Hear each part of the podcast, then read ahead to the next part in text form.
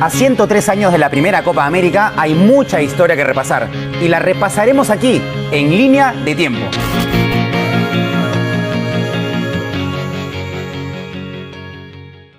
Hola, ¿qué tal? Soy Pedro García, les mando un abrazo. Quería hacer un relato esta vez de un asunto que está muy vinculado a la Copa América y que tiene que ver con la cobertura periodística de la Copa América, las eh, consideraciones que una cobertura de Copa supone.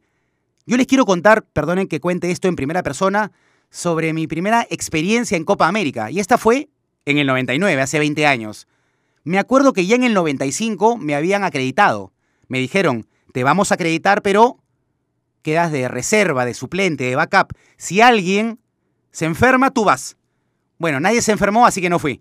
El asunto fue que en el 99 aterrizamos todos en Paraguay, en Asunción. Y digo todos porque yo integraba un programa llamado Goles en Acción, que los que superan base 4 recordarán con mucho, con mucho afecto. Pero ya en Asunción, el jefe de la delegación, el productor general, dijo, bueno, hasta aquí llegamos juntos, ahora nos separamos. Yo pensaba que me tocaba Perú, pero no. Me mandaron ese mismo día a Ciudad del Este, a cubrir otra sede, otra, otro grupo. Me tocó seguir a Brasil. Yo tristísimo por no seguir a Perú. Se me acabó el encanto, dije yo. Pero llegué a Brasil. Llegué a Ciudad del Este, que es un lugar que limita, digamos, una ciudad que, de Paraguay que limita con Brasil. Exactamente es la zona de Ciudad del Este con Iguazú. Ese grupo, obviamente, lo integraba, lo integraba Brasil. Entonces me tocó esto, ¿no? Me tocó esto de, de poder cubrir esa sede. Yo triste por Perú. Perú tenía a un equipo que se había renovado, seguía siendo Oblitas el técnico, eh, tapaba Ibáñez, no Valerio, y se había sumado el equipo Claudio Pizarro con 20 años, pero era suplente, igual que yo, igual que yo de periodista, Pizarro era suplente en el equipo de Perú. Bueno, Ciudad del Este, el límite que les decía, uno para cruzar de Ciudad del Este a Iguazú pasaba un puente que conectábamos países, un puente rarísimo porque la mitad del puente está pintado de blanco, rojo y azul, los colores de Paraguay, y el resto del puente está pintado de verde y amarillo, los colores de Brasil. En fin, había que cruzar el puente porque Brasil, si bien jugaba en Ciudad del Este sus partidos, se concentraba en, en su territorio, cruzaban el puente y dormían en Iguazú. Bueno, el asunto es que en esa sede me tocó ver cosas impresionantes. Por ejemplo, a este Brasil con Roberto Carlos, con Rivaldo, con Ronaldo, me tocó verlo debutar contra Venezuela, por ejemplo. Y ese día, a su vez, debutó oficialmente en el equipo brasileño Ronaldinho, que hizo un gol excepcional ese día. Al día siguiente me lo crucé a Ronaldinho en el Hotel de Brasil y estaba rapado, con fierros, me acuerdo que tenía fierros. Y nadie, nadie de la prensa le daba pelota, pese al golazo, ¿no? Era Ronaldinho Gaucho, pero no era el jugador principal, así que pasaba desapercibido. Y en ese pasar desapercibido puedo contar que hubo una cosa que me impresionó y sigo con el tema de la cobertura de prensa, con la vinculación que hacía la selección brasileña con el periodismo internacional. Ese grupo era Brasil, Chile, eh, México y Venezuela. Entonces, Brasil, ¿cómo hacía para que sus monstruos tomaran contacto con la prensa? Hacían un sistema que yo no he vuelto a ver. Impresionante. Se llamaba Yanela. ¿En qué consistía? Venía el jefe de prensa y llamaba ahora todos los medios de televisión. Entraban todos los medios de televisión. Después llamaba solamente a los de radio, entraban los de radio. Después llamaba solamente a los de prensa escrita. ¿Para qué los llamaba? Para que ingresasen a una habitación del hotel, a un salón grande del hotel donde dormía Brasil, y en eso la prensa se acomodaba, y lo siguiente que ocurría era que de la puerta, había una puerta principal, iban entrando todos los, eh, todos los jugadores de Brasil. Todos, uno por uno, todos los integrantes de Brasil estaban obligados a ocupar esa habitación gigante y someterse a las preguntas del que le quisiera preguntar. Ustedes comprenderán que el primero que entró, por ejemplo, fue Rivaldo y toda la prensa brasileña, que eran miles de medios, cientos de medios, lo digo mejor, eh, se abalanzaron sobre Rivaldo. Fueron a Rivaldo, ¿no? Y yo me quedé en offside, no tenía cómo acercarme a ese tumulto. Cuando en eso, por la puerta, aparece un gigante, un tipo grande, grande de verdad. Estaba contra luz, no lo miraba bien, no lo podía ver bien. Cuando ya entra al recinto, era Ronaldo. Y nadie se dio cuenta que era Ronaldo. Yo estaba solito con mi cámara y me acerqué a Ronaldo. Lo encaré. No había mérito periodístico. Ronaldo estaba ahí. Era una especie de buffet para la prensa, ¿no? Tú entrevista al que quieres, era la norma. Todo duraba 15 minutos. Después de 15 minutos, chau, entraban los de radio. El asunto es que Ronaldo se sienta en una silla, era gigante, y yo, no me pregunten por qué, quizás intuyendo el tumulto que se iba a producir en torno a Ronaldo cuando todos se diesen cuenta de que estaba Ronaldo ahí, pues me arrodillé delante de él para que mi cámara se acomodara bonito y poder entrevistarlo. Le hice dos preguntas o tres. A la cuarta pregunta, yo ya estaba rodeado, pero rodeado eh, de una manera eh, muy desorganizada, o sea, todo el mundo empujándose, metiendo cámara, micro y demás.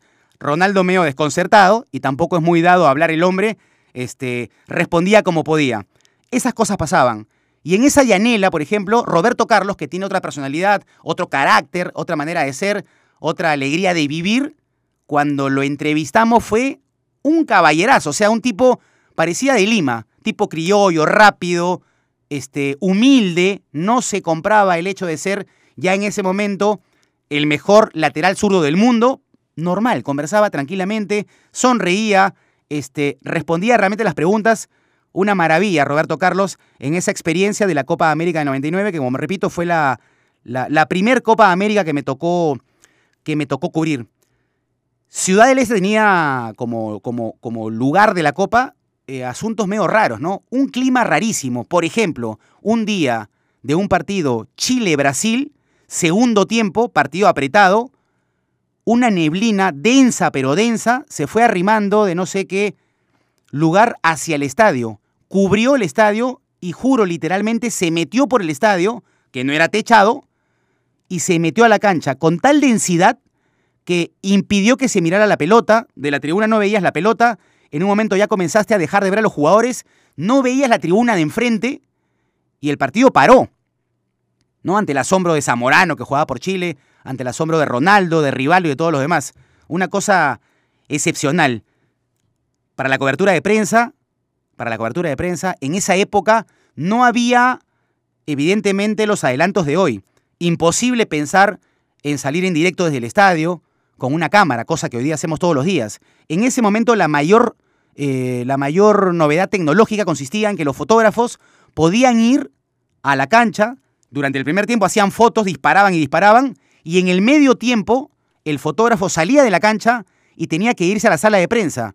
Allí sacaba una especie de tarjeta que tenía la cámara, la metía en la computadora de la sala de prensa y las fotos comenzaban a pasar una a una, casi diría gota a gota pasaban lentito. No era que ponías clic y aparecían las, eh, las 89 fotos. No, aparecía una por una, línea por línea, línea de resolución por línea de resolución. Te demorabas la vida.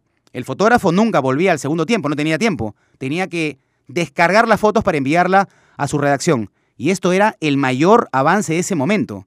De hecho, en esa Copa América, me acuerdo que la sala de prensa estaba bien dispuesta y muchos, muchísimos, eh, no usaban mail y habían mm, gente destacada para asistir a los hombres de prensa y, y te ayudaban ellos a sacar tu mail. ¿Tienes mail? No, ya yo te lo saco. Yo saqué mi mail ese día, ¿no? Eh, ese, ese, eh, en esa Copa América, me ayudaron a sacarlo en ese momento. Lo malo era que yo a Lima no le podía mandar mail a nadie, porque nadie tenía mail.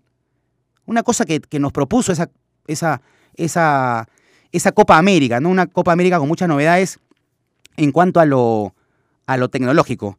Mientras pasaba todo esto, Perú, que había clasificado en su zona, pasó a jugar la segunda fase. Un partido lamentable porque parcialmente le ganábamos 2-0 a México, el partido terminó 3-3, fuimos a penales y no solamente perdimos, me quedó la amargura de haber sabido después que muchos de los peruanos no quisieron patear. O sea, los abrumó la responsabilidad, no quisieron patear y evidentemente nos fue pésimo en esa definición por penales y quedamos fuera de esa América. La consecuencia, Oblitas, volviendo a Lima, renunció a la dirección técnica del equipo peruano.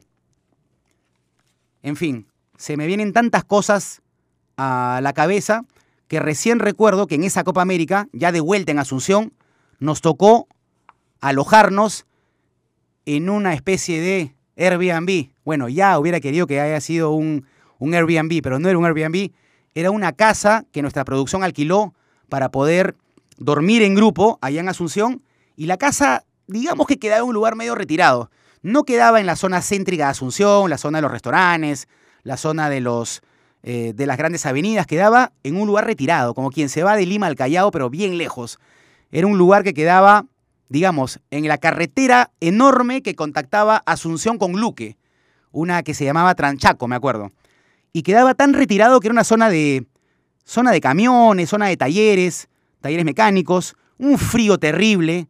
No tengo ningún pudor en contar que en ese invierno del 99, durante la Copa América, en esa casa que era muy friolenta, repito, no tengo pudor en contarlo, dormíamos, nuestros compañeros y yo, abrazados, o sea, cuerpo contra cuerpo, para evitar el frío.